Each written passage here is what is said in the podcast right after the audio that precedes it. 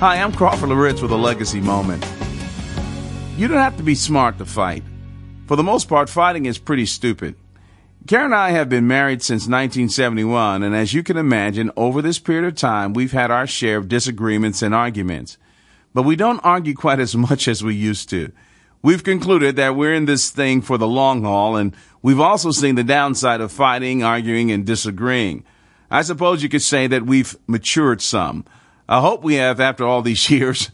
Today, although we still have our disagreements and we will aggressively disagree from time to time, we're more apt to focus on a certain perspective of the issue and try to resolve it and move toward a resolution of the conflict, working it out rather than having to prove who's right or who's wrong.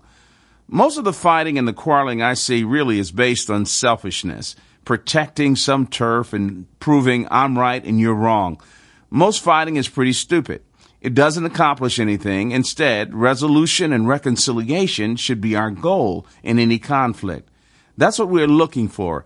God has called every follower of Jesus Christ to be proactive, to be intentional about resolving conflict. I want you to listen to these words in Proverbs chapter 20 verse 3. Listen to what Solomon says.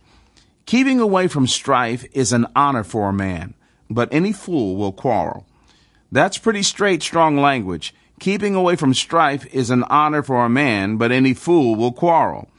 Solomon is saying that honorable people pursue unity. Quarreling is for fools. So don't be a fool. Don't go there. Well, here's what I want you to remember today. Don't pick a fight. Stay away.